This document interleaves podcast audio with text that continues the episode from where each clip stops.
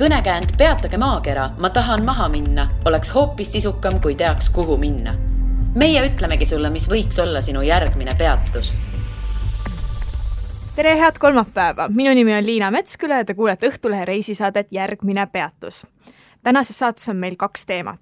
Uus-Meremaale elama tööle minek ning pangakaartide ja sularaha kasutamine välismaal. reisile annab hoogu Bigbank tuletame meelde, et iga finantsotsusega kaasnevad riskid ning kohustused, mistõttu palume laenutoodete tarbimise vajadus hoolikalt läbi mõelda. tutvu tingimustega www.bigbank.ee ning helista seitse kolm üks üks kolm kolm kolm ja pea nõu meie spetsialistidega meie esimeseks külaliseks on aga kuu aega tagasi Uus-Meremaalt naasnud Ene Sepp. tere tulemast saatesse! tere, tere! kuidas ja miks tekkis selline idee, et minna Uus-Meremaale tööle? Põhimõtteliselt võib öelda, et äh, lugesin raamatut, lugesin teist raamatut ja tuli mõte, et tahan minna uuesti reisima pikemas ajas kui paar nädalat. ja sealt oli vaja valida mul riik, kus ma saan reisida ja kus ma saan samal ajal raha teenida, et oma reise finantseerida. ja võib öelda, et Uus-Meremaa kasuks otsustasin, sest see on kõige kaugemal, see on põhimõtteliselt äh, täpselt teispool maakera, mitte ükski mu sõber ei olnud seal käinud mitte kedagi ma ei teadnud, kes ole seal käinud ja eksootiline. no Uus-Meremaa on kuidagi viimasel ajal üldse minu meelest hästi populaarseks saanud, et hästi paljud tahavad siia minna, vastab see tõele? jaa, vastab selles osas küll, et kui ütleme, et neli-viis aastat tagasi Uus-Meremaa working holiday viisad, et sa võisid veel poole aasta pärast ka neid saada, siis nüüd on kohe, kui avaneb taotlusvoor, paarkümmend minutit ja viisad on otsas kuidas see niimoodi kuida-, kas tõesti siis on niimoodi, et, et kes ees see mees, et kes kõige kiirema arvutiga asjale läheneb, see on selle viisa kätte saanud. või kuidas see toimub? põhimõtteliselt jah, sa istud arvuti taga, oled ilusti, oled valmis, refresh'id seda lehte ja siis, kui avatakse, siis sa trükid nii kiiresti, kui suudad, et noh, nagu miljoni mängu jah, nobedate näppude voor põhimõtteliselt. Ja kinni, nii-öelda sinu koht läheb kinni sellest hetkest, kui sa oled ära maksnud viisatasu et äh, sinnani tuleb teha kõik nii kiiresti, kui suudad, see on makstud, siis võid niimoodi korra hingata lihtsalt, et huh, sai tehtud.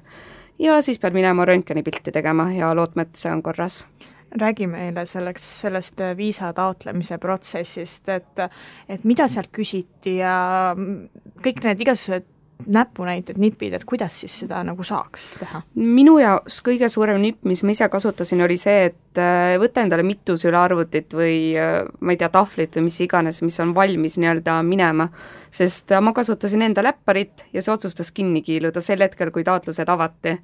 Pole hullu, mul oli juba lauaarvuti valmis, jätkasin lihtsalt lauaarvutis, et muidu on väga lihtne viisast ilma jääda iseenesest, mis seal küsita, see on väga lihtsad, et passinumber ja pead kinnitama, et sa ei ole rase, et ei too lapsi kaasa, kõik selline teema, et põhimõtteliselt klikid jah, ei, jah, ei ja loodad, et sobib kõik ehk siis kes kõige kiiremini kirjutab, äh, see ja, võidab? aga kas sa vist seda mainisid ka kuskil, et äh, lugesin, et äh, kopeeritult võiks olla ja, asjad ette juba kopeeritud? passi, passinumber on see põhiline asi, et võidki lihtsalt endal kuskil Wordi faili panna selle valmis, et siis saad lihtsalt äh, copy-paste teha. palju need äh, viisad maksavad?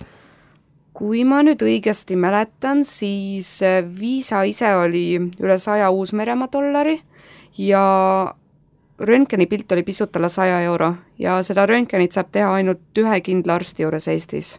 miks niimoodi, oskad sa öelda? see on põhimõtteliselt, äh, Uus-Meremaa immigratsioonil peab olema kindlus, et see arst on, äh, et see arst nii-öelda pakub kvaliteetset teenust, et ei ole mingine küladoktor, kes äh, tutvuste najal annab, annab sellise õige röntgenipildi.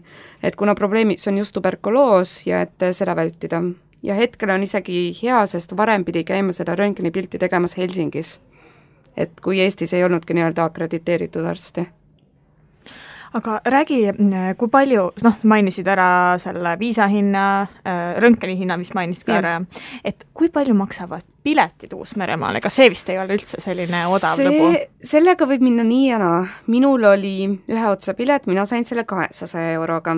sõbranna sai edasi-tagasi pileti kuuesaja euroga et see on täpselt see, et kui sul õnnestub sattuda heale pakkumisele, kas see on isegi päris hea hind see on tegelikult? see on väga-väga hea hind ja siis ma hiljem, hiljem seal mõtlesin, et nojah, et äh, tema sai lennata edasi-tagasi selle hinnaga, et mis mina ühe otsa läksin. oota, kaheksasada oli üks ots või? jah, jah. okei okay.. et äh, ütle, võibki öelda niimoodi, et kõige tavalisem sots ongi sinna seitsesada, kaheksasada eurot, et seal oleneb juba ka lennufirmad, mis sa valid ja üld, üldse, kuidas sa lähed no aga päris niimoodi kaks kätt taskus sa ka ei saa sinna no minna, seal on eks see ju. oht, et sind ei pruugita üle piiri sisse lubada mis seal, kui palju seda rahakest siis peab äh, olema ja kas ta peab mingisugused tõendid olema või, või mis, mis süsteem selle Mm. rahaga seal on? et äh, rahaga on niimoodi, et äh, minu mälu järgi oli see summa, mis peab olema kaks tuhat kolmsada eurot, et mis peab olema sul arvel. Muidugi enamikel inimestel ei ole seda raha võtta ja siis nad vastavalt vajadusele kirjutavad Paintis numbreid juurde või, või lihtsalt valetavad, ütlevad, et neil on see raha olemas, aga tean ka juhtumit, kus inimene pidi piiri peal näitama, pidi pangakaardi pangaautomaati panema, et oleks võimalik vaadata, et tal on reaalselt see summa olemas mul muidugi ei olnud seda, aga mis mina tegin, oli see, et ma laenasin sõpradelt raha kokku, panin enda arvele, võtsin pangast eraldi tõendi ja Uus-Meremaale jõudes keegi mul seda näha ei tahtnud, aga noh, vähemalt oli arvel olemas. ja pärast kandsin lihtsalt raha sõpradele tagasi no see juhtum, mida sa nüüd välja tõid, et kui paluti inimesel näidata, kas sa tead, kas sellel inimesel oli see raha olemas või seda mis... kahjuks ei mäleta et mis siis nagu üldse võib juhtuda, et kui tuleb välja, et noh, tal ei ole seda raha, et tal on näiteks kahe tuhande kolmesaja euro asemel kaks tuhat eurot, kas siis öeldakse head aega, lenda tagasi? seal teoorias on olemas selline võimalus, aga ma arvan, et seal hästi palju sõltub ka sellest ametnikust, kes sinuga on ja sellest, kuidas sisesuhted, milline sul endal nii-öelda käitumine on, kuidas sa suudad selle ära seletada, oma plaanid, kõik sellised asjad et on ka inimesi, kes on saanud näiteks trahvi nelisada Uus-Meremaa dollarit, sest neil oli võileib kotis, et noh, see on see teine, teine tore asi Uus-Meremaal, et äh, toidu osas kõige lihtsam on ära võtta mitte min-, mitte midagi söödavat kaasa ja kõik sööda, mis on kaasa võetud, deklareeri ära. sest kui sul on ära deklareeritud ja öeldakse, et see on keelatud, viskad lihtsalt minema, midagi ei juhtu, aga kui sul pole deklareeritud ja sa vahele jääd, noh, siis on probleem Uus-Meremaal ei tohi toitu kaasa võtta? no seal on lihtsalt, ütleme niimoodi, et äh, kuna need nõuded on niivõrd, äh, niivõrd spetsiifilised, siis minu jaoks on lihtsam mõelda, et ma ei paki lihtsalt min-, mingit toitu kaasa, et noh, muidugi kommid, asjad võivad olla, et nende pärast keegi ei saada tagasi, aga võileib juustu ja singiga või ma ei tea, meepurk, et noh, need on jah, keelatud no mina jäin kunagi Mehhiko-Guatemala piiril ilma oma õunast, et öeldi, et õuna ei tohi võtta ja tookord oli see minu jaoks nii šokeeriv, aga no järelikult, kui ikka Uus-Meremaa saab võileiva eest trahvi, siis, siis pole ma midagi näinud. no mina jäin tegelikult äh, samamoodi, koer tuli minu juurde, kui ma seal üle piiri olin juba läinud, et tuleb minu juurde, istub minu kõrvale maha, muidugi. Lihtsalt äh, tundis minu peal midagi. Ja rääkisin selle ametnikuga ja ametnik ütles, et okei okay, ja tahtis ära minna, aga koer ei läinud ära, jäi ikka minu juurde istuma võtsime mul siis koti lahti ja mul ei olnud seal mitte midagi, mis oleks keelatud olnud. aga rääkisime edasi, et mis see põhjus võis olla ja tegelikult, kui ma oma lendu alustasin Helsingist, mul olid mandariinid kotis. ja tolliametnik arvas, et tõenäoliselt selle lõhna koer võttiski ülesse, sest äh, igasuguste selliste mandariinide ja muude puuviljade lõhnad säilivad hästi kaua. pädev koer väga tubli koer oli, jah sa oled nüüd siis jõudnud kohale Uus-Meremaale mis edasi saab, mis sa, mis sa peale hakkasid seal mm,? mul oli otsitud esimeses nädalas, oli otsitud elamiskoht kohaliku eestlase juures, et äh, üürisin tema majast ühte tuba. ja siis oli paberimajandus, oli vaja teha endale pangakonto ja saada maksunumber, et sa võiksid üldse tööle hakata. kas seda pangakontot antakse äh, niisama? või, või peab sul juba töö olemas see on, see on selline huvitav asi, et äh, mõned pangakontod, et sa lähed, kontorid, et sa lähed sinna ja ütled, et soovid avada kontot ja nemad ütlevad, et selge, aga mis sul maksunumber on, et seda on sul enne vaja. aga samas sul ei ole võimalik maksunumbrit teha ilma pangakontota. et see on nii-öelda suletud ring. aga lihtne nipp on selles, et pangakonto on kõige targem avada kuskil eeslinna kontoris või mingis väikeses linnakeses, mitte Aucklandi peatänava kõige tihedama liiklusega pangaesinduses, sest seal neil ei ole lihtsalt aega tegeleda igasuguste backpackerite murede ja nõuetega, et seal nad ütlevadki sulle, et ei, sa ei saa avada ja kõik. põhimõtteliselt sama pank võib olla, aga lihtsalt kuskil ja, eemal? lihtsalt, lihtsalt lähedki kas või nelisada, viissada meetrit eemale. et kus, kus neil on rahulikum, kus neil on rohkem aega ja siis nad vaatavad niimoodi reeglitest äh, kõrvale või, seal, seal põhimõtteliselt keegi ei tea, mis see reegel on, sest äh, need eeskirjad, need muutuvad, muutuvad lihtsalt nii tihti. aga tegelikult saab selle pangakonto päris kergelt avatud. et meil piisas sellest, et äh, on vaja nii-öelda aadressitõestust ja piisas sellest, et aadressitõestuses oli sama panga klient, see eestlane, kelle juures me ööbisime, tema ütles, et jah, nad elavad minu juures. kõik. see oli antud pangale sobiv aadressitõestus nii, esimesel nädalal te siis tegelesite selle sama Jah. asjaga. kas miski veel selline ma ei tea, kas korralduslik või, või dokumentidega seotud pool oli? rohkem ei ole vaja seal midagi teha, aga mina hakkasin kohe ka tööd otsima. et äh, ma olin kahe eestlase blogist lugenud, et kuidas nad on Vaiheke saarel jumala lahedas restoranis ja mõtlesin, et olgu, ei ole midagi kaotada, et ma kirjutan sinna, et äkki nad tahavad ka sinna restorani veel inimesi juurde. ja põhimõtteliselt nädal aega olin Uus-Meremaal olnud ja alustasin tööd siis juba. sest käisin seal proovipäeval, neile sobis, nad ütlesid mulle, et kui ma elamiskoha leian, et siis saan tööle sinna. räägi sellest äh, töökohast ja räägi sellest, äh, mis saar see nüüd oligi? Vaiheke saar on Aucklandist umbes pooletunnise praamisõidu kaugusel asuv Vormsi suurune saar. ainult et kui Vormsil elab niimoodi paarsada inimest, siis Vaihekel elab aastaringselt äh, kuskil kümme tuhat inimest ja suvel kolmkümmend tuhat, nelikümmend tuhat. Et see, ja see tähendabki, et suvel, kui on kõrghooaeg turistidele ja on hästi palju tööd, siis elamist on seal väga raske leida. et äh, lihtsalt ei ole võimalust või on täiesti naeruväärsed hinnad, et üüritakse mingit roostetanud vagunelamut neljasaja dollari eest nädalas. et need on täiesti hullumeelsed mõnes mõttes. aga sinu, milline sai sinu kodu seal olema ja mis Mm. hinna eest sa selle said? esimene kodu oli mul maja, mida me jagasime, viis inimest elas seal majas kokku ja väga vedas seltskonnaga, et tegelikult see mu esimene üürileandja, temaga me saime nii head sõbrannades, et nüüd, kui ma Uus-Meremaalt ära tulin, siis vahetult enne lennujaama minemist mööbisin tema juures mitu ööd, käisime linna peal, kõik sellist. et äh, klappisime inimestena ja vist oli, üür oli minu meelest kakssada dollarit nädalas. ja järgmine koht, mu teine elamiskoht seal saare peal, seal oli juba sada nelikümmend dollarit nädalas. Sellepärast, et äh, hooaeg hakkas lõppema, inimesed lahkuvad ja siis lähevad hinnad kohe alla. oota, aga mis sa enne mainisid, nelisada eurot mingisuguse nelisada Uus-Meremaa dollarit mingi Äh, vagunelamu eest, jah. nii, oota, aga kui palju on äh, nelisada Uus-Meremaa dollarit eurodes, mis see kurss umbes on?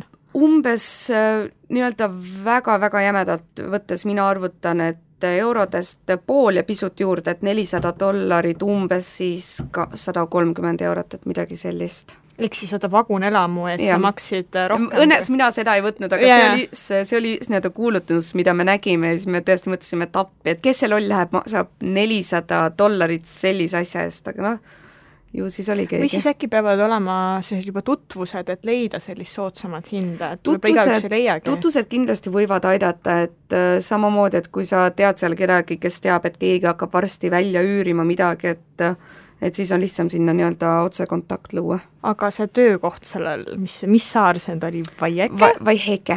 okei, just sellel räägi siis sellest töökohast, et mida, mis olid sinu ülesanded seal, mida seal tegema pidi? olin seal täiesti tavaline ettekandja, võtsin tellimused, viisin tellimused lauda, aga restoran ise oli väga, väga vinge. või õige, õigemini see restoran koosnes kahest poolest, et ühele poolele oli selline korralik äh, väga peen restoran, et val-, valged laualinad, kõik asjad, kõik asjad, ja teisel pool oli bistroo. Et äh, kokad tegi, kokad olid samad, aga bistroo poole peal oli odavam ja oli selline rohkem vabam õhkkond ja mina töötasin bistroo poole peal, et restoranis olin ma ainult siis, kui meil olid pulmad ja olin pulmas töötasin. kui pikalt sa jäid sinna? ma olin seal maksimaalse aja, et kolm kuud, et äh, Eestil on piirang working holiday viisaga, et sa saad ühe tööandja juures töötada kolm kuud, mitte rohkem. aa, okei okay., sellepärast mõtlesingi, et miks sa nii palju töökohti oled vahetanud, aga miks selline piirang on? ma arvan, et see piirang võib tuleneda sellest, et working holiday mõte on ikkagi see, et sa töötad selles, et äh, nii-öelda Uus-Meremaad avastada, mitte et sa lähed sinna ja kohe hakkad täiskohaga tööle ja lihtsalt töötad seal tavaliselt, et osadel riikidel ei ole seda piirangut. Sa-, Saksamaal ei ole, Suurbritannial ei ole, Prantsusmaal ei ole, et võib-olla mõndadel oli veel see. et võib-olla on selline noh, välditakse sellist mugavustsooni sattumist ja võimalik- rutiini võimalik, et tekkimist. okei okay., olid kolm kuud seal ja mis siis edasi sai? selle kolme kuu jooksul ma teadsin juba, et juuni lõpus algab mul töö Ruapehul, sest ma olin vahepeal kandideerinud sinna suusakuurorti, käinud intervjuul, saanud positiivse tulemuse ja mul jäi siis põhimõtteliselt kaks kuud vaba aega. ja mis sai, oli see, et natukene reisisin, et tegin sellise väikese road tripi Põhjasaare kõige ülemises nurgas ja pärast seda läksin kiivisid korjama et lihtsalt, et põhimõtteliselt mitte lasta oma rahalist seisu täiesti nulli ja kuna mul olid vanemad külla tulemas, tahtsin ma nendega natuke reisida ja võimalikult palju ka ise toetada nende reisi, et siis ma teadsin, et mul rahalisi kulusid ikka tuleb, et noh, lähen korjan vahepeal kiivisid. no see kõlab väga eksootiliselt, aga see vist ja. ei olnud väga, väga tore, ma saan aru, ma olen kuulnud. ta oli eksootiline, ülemused olid suurepärased selles osas, töökaaslased olid suurepärased, aga töö ise oli füüsiliselt väga-väga raske kuidas kiivid kasvavad, on puu otsas ja osad on siis pandud üle sinu peade niimoodi juba kasvamise ajal seatud, et äh, käidki seal all ja siis korjad lihtsalt kiivisid endale kõhu peal rippuvasse kotti, mis kaalub umbes viisteist, kakskümmend kilo, kui kott täis saab. siis sa kõnnid kasti juurde, tühjendad koti ja hakkad uuesti seda kotti täis korjama ja niimoodi siis päev otsa. et mis mina sealt nii-öelda, nii-öelda kaasa sain preemiana, oli see, et ühel hetkel mul olid õlasooned nii kinni vajutatud selle koti raskusest, et hommikul on käed surnud.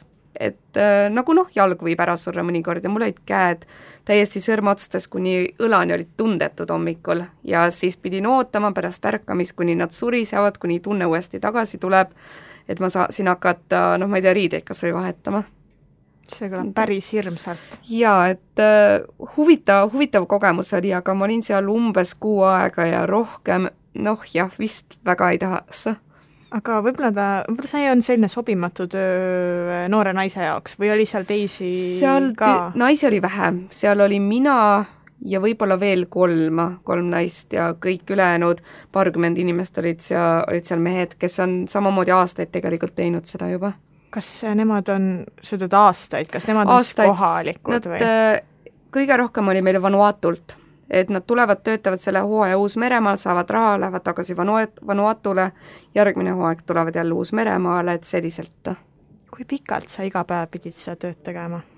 minu meelest kõige pikemad päevad olid meil hommikul seitsmest kuni pimedas et olid mõned sellised kaheteisttunnised tööpäevad reeglina oli ikkagi vähem, sest äh, ilmaga meil tegelikult ei vedanud, et äh, vihmane oli. kui vihma sajab, sa ei saa kiivisid korjata, sest äh, kui kiivid on märjad ja sa hakkad neid sinna kokku panema, siis nad lähevad hallitama ja terve partii on rikutud. ehk siis äh, sai ainult ilusate ilmade ajal? aga mis, mis siis sai, kui vihma sadas, et mis te siis tegite, oli vaba aeg või oli ja. kuskil mingi sisemine töö ka? vaba aeg oli, lihtsalt põhimõtteliselt istusid, puhkasid, vahtisid lage, sõitkiivisid, mis iganes aga samas oli see ka päris tore istuda, nautida ja, ilu, ilusat küll. ilma, süüa kiivisid, eks mm -hmm. ole. kui palju sa palka said selle töö eest? Äh, kiivide korjamisel sai niimoodi, et meil oli miinimumpalk, mis oli nii-öelda garanteeritud ja siis vastavalt sellele, kui palju korjati, selle, vastavalt sellele sai rohkem. et mhm. oletame, et terve noh, võtame lihtsalt, et on kümme inimest ja kümme inimest korjavad päeva jooksul sada kasti et siis see kastide arv ja-, jagatakse inimestega ja vastavalt sellele sa saad juurde, saad, saad palka juurde. Oota, kas siis lähevad äh, mitte nagu palga juurde, palgalisal lähevad arvesse siis ka kõikide teiste korjatud asjad? selles osas küll, et seal oligi see näiteks, oletame, et sina ise oled hästi aeglane korjaja ja ülejäänud inimesed on tohutult kiired, et nemad korjavad rohkem, siis nende kiirete korjajate suhtes on see ebaõiglane, sest sina seal korjad aeglaselt, aeglaselt ja tegelikult iseseisvalt korjates sa ei saa elu sees nii suurt palka. aga need, kes kiirelt korjavad, nemad siis nii-öelda teevad tasa selle, et sina aeglasem oled nojah, siis on äh, päris hea töötada nende meestega, kes igal aastal käivad seal. jaa, aga samas, ega mulle loeti bossi poolt algul sõnad peale ka, et mind ta võttis tööle sellepärast, et tal eelmine aasta oli olnud üks Eesti tüdruk, kes suutis meestega nii-öelda sammu pidada ja siis ta ütles, et okei okay,, sellepärast anname sulle ka võimalusi, et muidu nad reeglina väldivad naiste võtmist, sest naised on niivõrd palju aeglasemad, et äh, see ongi lihtsalt äh, teiste korjajate suhtes ebaõiglane. ja meil oli paar inimest oli veel, kes käisid proovimas sel ajal, aga nad olid nii aeglased lihtsalt, et öeldigi neile, et ei, ei saa.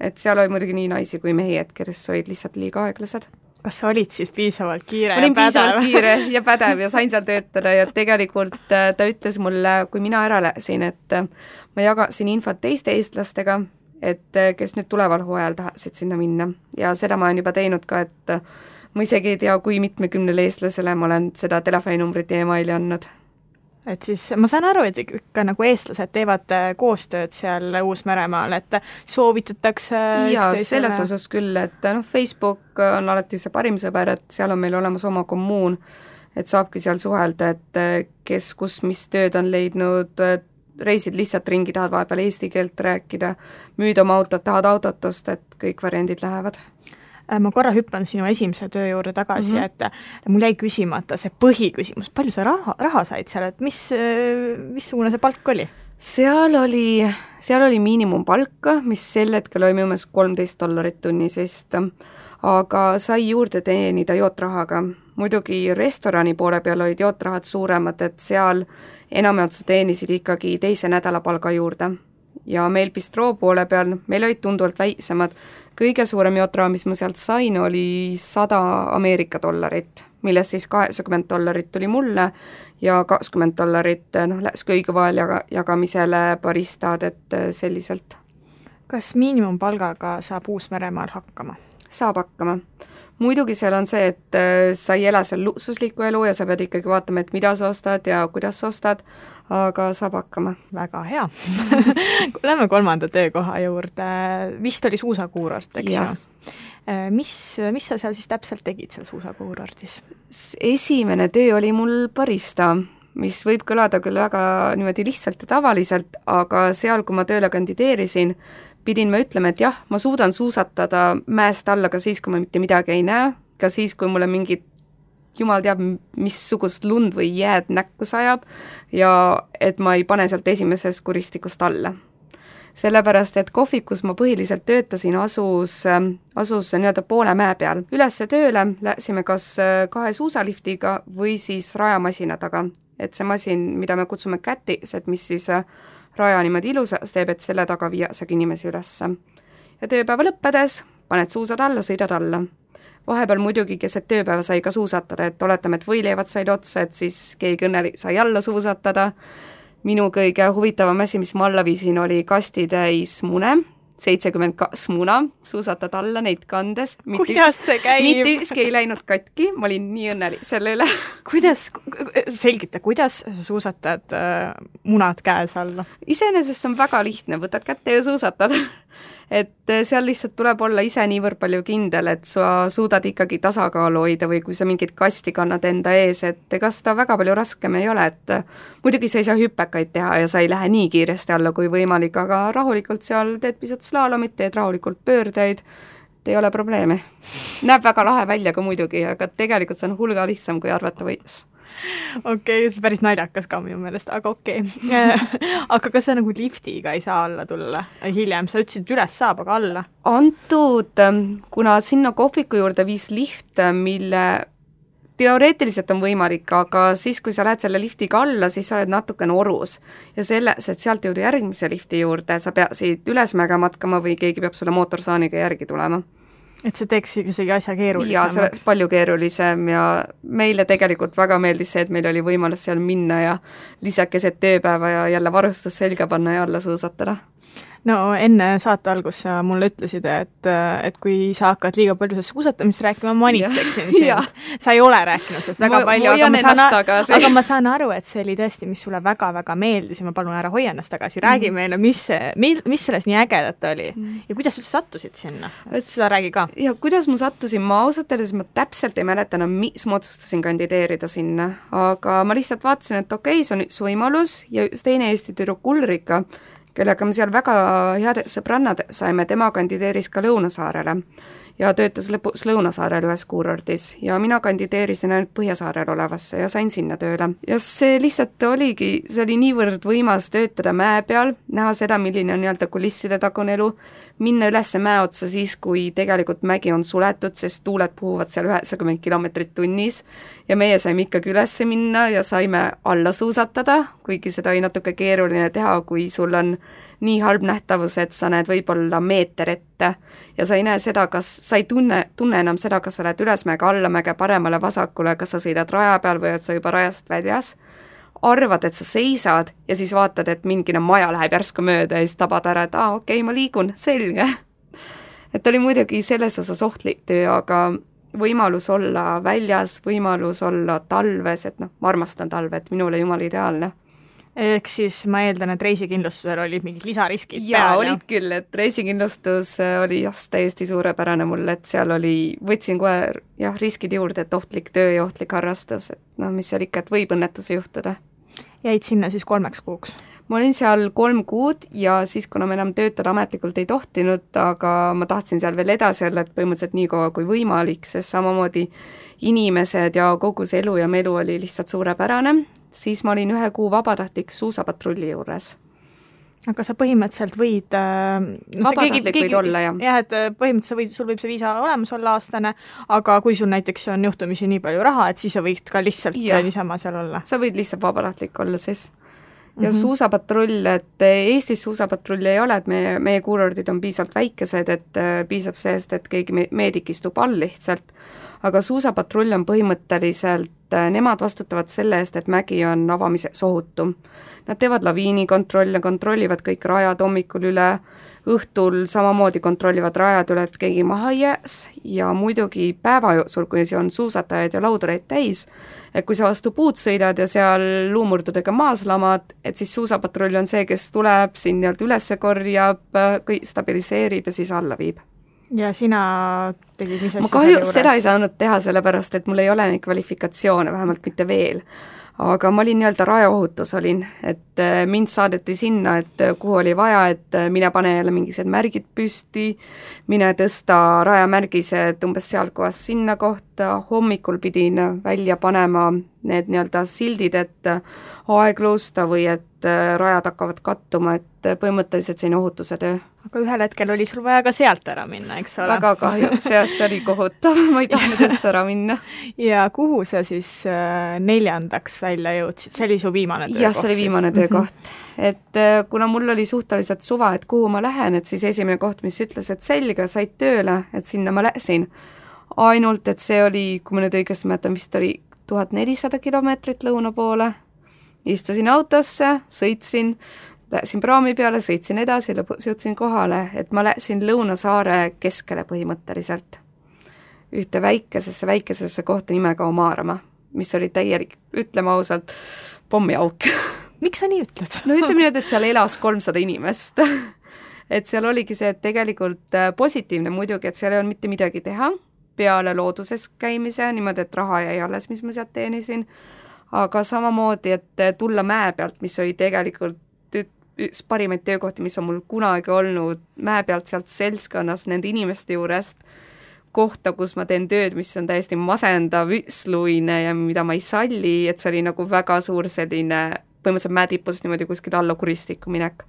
et seal esimest korda elus ma tundsin ka koduigatsust ja mis tunne see koduigatsus võib olla, aga mitte Eesti järgi, vaid sellesama mäeelu järgi et iga päev põhimõtteliselt esimesed paar nädalat, iga päev, iga sekund mõtlesin sellele, et oh, kui lahe oleks mäel olla ja kõik need inimesed. kas sa ütlesid juba ka ära, mis töö see on või, ma lihtsalt lasin selle praegu oli, see töö oli, et oli hotellis, põhimõtteliselt olimegi hotelliteenindajad, et hommikul inimesed lähevad ära, siis me koristasime toad ära, koristasime vannitoad ära, et kõik oleks uute inimeste jaoks valmis. kui pikalt sa seal olid? Pidin, algul oli plaan olla oktoobri lõpus kuni jaanuari alguseni ja siis me andsimegi lahkumisavalduse sisse niimoodi, et äh, kaks nädalat enne peab lahkumisavalduse andma, et meie viimane tööpäev oleks kolmkümmend üks detsember. selle peale saime me bossilt vastu lepingu lõpetamise teate, et nädala aja pärast, tšau.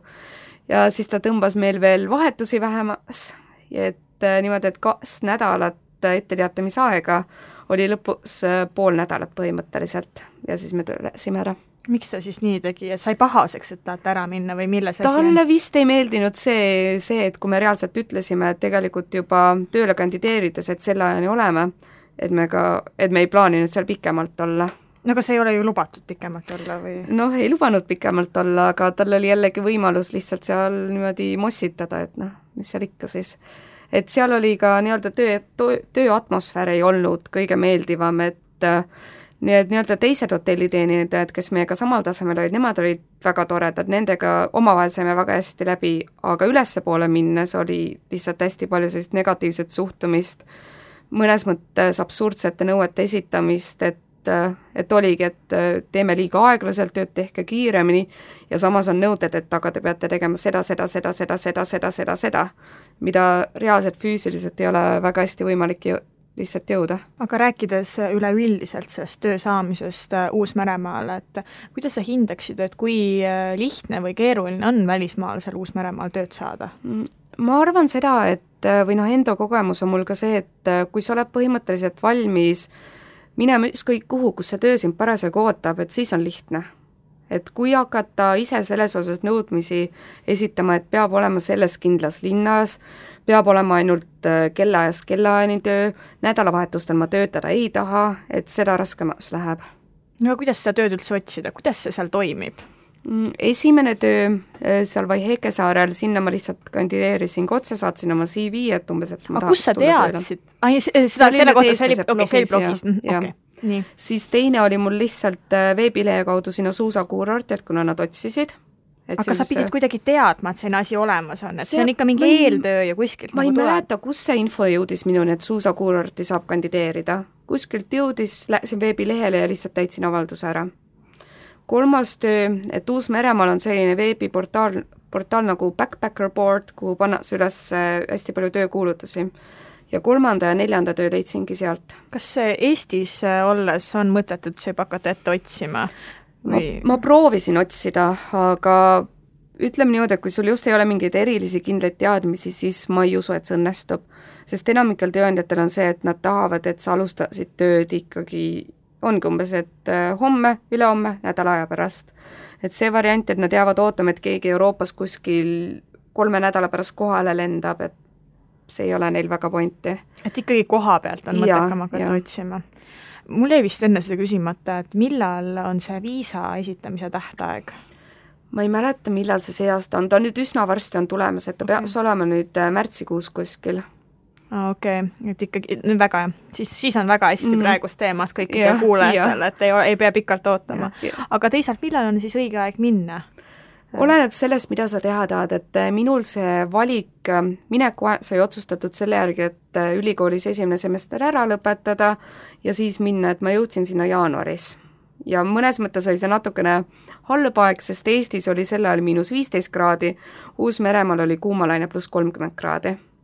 ja Eesti talvest minna sinna, et see oli kohutav harjuda sellega lihtsalt aga muidu Uus-Meremaal on tegelikult läbi aasta leiab tööd, et äh, töö lihtsalt liigub hooaja kaupa. kui on talv, siis tegelikult rohkem tööd leidub, leidubki näiteks Lõunasaarel, suusakuurortides, kui on suvi, siis jällegi igal pool kõik viinamarjaistandused, kiiviistandused, õunaaiad, mis iganes. et hooajaga töö lihtsalt liigub kaasa ja sa pead seda järgima aga miks minna üldse Uus-Meremaale tööle, et mis sa nüüd äh, pärast aastat seal ütleksid ja soovitaksid? Mm,? ma soovitasin täie, ma soovitaksin lihtsalt minna sinna, et äh, sealt saad väga hea kogemuse saada, et uusmeremaalased iseenesest, nad on väga avatud inimesed, et äh, ma läksin sinna niimoodi, et ma põhimõtteliselt mitte kedagi ei teadnud. ma teadsin Ulrikat, me olime ühe korra Eestis kohtunud, lihtsalt sellepärast, et me teadsime, me lähme samal ajal, et vaatame, et saame kokku. Facebooki kaudu tutvusime sellesama eestlaste grupi kaudu, kedagi teist ma ei teadnud ja sellest hoolimata leidsin sealt väga lahedaid ja väga lähedasi inimesi. ja samamoodi Uus-Meremaal on tõesti võimalik töötada ja selle teenitud raha eest reisida, et sa näed riiki, mida muidu on no ütleme ausalt, et muidu on sinna reisimiseks minna päris keeruline, sest ta on kallis riik, et ta ei ole niimoodi, et sa sõidad Indiasse ja siis elad seal minimaalse, minimaalse eelarvega mitu kuud. Et ta on ikkagi, ta on kallis riik. ja pluss veel sinna lendamine, kõik ajavahed, ümberistumised, asjad, et nädala sinna minna ei ole mõtet kui pikaks ajaks on sinna minna mõtet, kui me jätame kõrvale näiteks selle tööviisa mm,? ütleme niimoodi, et kui sa lähed nii-öelda turistina sinna, siis mina soovitaksin, et äh, vähemalt kaks nädalat minimaalselt kummalegi saarele oleks sobiv. et ma tean, et hästi paljud ütlevad, et Põhjasaar on mõttetu ja Lõunasaar on see ainus asi, kuhu on, kuhu on vaja minna aga samas väga paljud inimesed Põhjasaarel, ainus asi, mida nad näevad, on see, et nad maanduvad Aucklandi lennujaamas, sõidavad mööda peamaanteed number üks alla Wellingtoni ja sealt võtavad praami siis juba üle Lõunasaarele. ja siis nad ütlevad, et mitte midagi ei olnud näha. et see on umbes sama hea, et sa lähed Tallinnast, sõidad mööda Laagna kanalit ühest otsast teise ja ütled, et Tallinn on mõttetu, siin ei ole midagi teha mis seal siis äh, tegelikult on näha? tegelikult Uus-Meremaa põhjasaarel on, põhjaosa Northland on täiesti vapustav, et äh, seal on suured liivatüünid, on, see on meie jaoks tegelikult sootiline loodus, et kõik need hiidsõnaajalad, suured kauripuud, mis on seal tuhandeid aastaid kasvanud, samamoodi ookean, siis äh, Eastcape'i oma, Eastcape'i osa on juba kõik need metsad ja rahvuspargid, Põhjasaare keskosas on äh, vulkaanid, mulsuvad veed, muda, mudaaugud, mis samamoodi mulsuvad kuumaveeallikad, kuuma veega jõgi, jõgi voolab, täiesti tavaline näeb välja, ainult et temperatuur on kolmkümmend kaheksa kraadi. Lähed istud sisse ja täiesti looduslik kuumaveebassein olemas. aitäh, Ene, et tulid saatesse! aitäh kutsumast!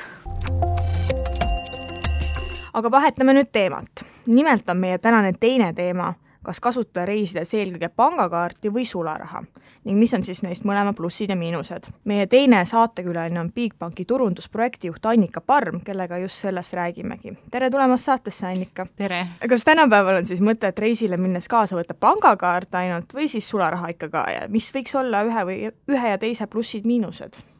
kindlasti soovitan, et oleks olemas mõlemad, nii pangakaart kui ka sularaha kuigi pangakaarti tasub eelistada just nendel põhjustel, et väga tihti osades kohtades ei ole võimalik sularahas maksta, näiteks kui soovitakse midagi osta internetist. näiteks selgub koha peal, et on vaja osta juurde lennupileteid, broneerida mõnda hotelli või rentida autot. Et kindlasti on ka kaardi kasutamine väga mugav ja, ja mõnevõrra turvalisem, et kui ka kaarti kaotada, siis on seda võimalik alati koheselt Äh, sulgeda. et sularaha kasutamise puhul peaks kindlasti rohkem jälgima seda, et äh, sularaha ei oleks liiga palju korraga kaasas. Äh, lisaks on ka pangakaardi üheks suureks eeliseks see, et, ähm, et võrreldes raha vahetamisega on tavaliselt pangakaardi kasutamine inimesele soodsam, kuna pangakaardiga arvutatakse natuke teise kursi järgi seda valuutavahetust kui tavaliselt kohalikes äh, valuutavahetuspunktides. et äh, lisaks ka tuleks äh, mõelda sellele, et tihtipeale ei saa mingites kohtades pangakaarti kasutada, et näiteks ei saa osades väiksemates söögikohtades tasuda tihtipeale pangakaardiga, et selleks tuleks kindlasti varuda ka sularaha ja lisaks on ka kohapeal sularaha väljavõtmine tihti päris suurte lisakuludega. et ilmselt tuleb enne uurida, enne siis reisile minekut, et mis need lisatasud on? jah, absoluutselt. aga kui me räägime nüüd pangakaardist, siis äh, kui näiteks juhtub selline asi, et pangakaart satub valedesse kätesse, mis noh, on tegelikult absoluutselt nagu võimalik, äh, ja võib sellega siis igasugust pahandust põhjustada, et kuidas end kaitsta selle eest, et mis soovitusi võiks anda? Et äh, kindlasti võiks pangakaart kogu aeg olla enda juures, et et isegi kui lähete kuskile näiteks õhtusöögile ja teenindaja soovitab selle, soovib selle kaasa võtta, siis kindlasti mina pigem soovitan seda, et lähete ise ka kaasa maksma, et, et kaart oleks kogu aeg nägemisulatuses ja, ja teiseks asjaks soovitaks ka seda, et kui kuskile kaugemale reisida väljapoole Euroopa Liitu, siis anda ka pangale sellest teada. et sellepärast, et tihti, eriti kui ka natuke suuremates summades maksta, siis pank on väga tähelepanelik selliste tehingute osas ja ta võib ka kaardi automaatselt sulgeda.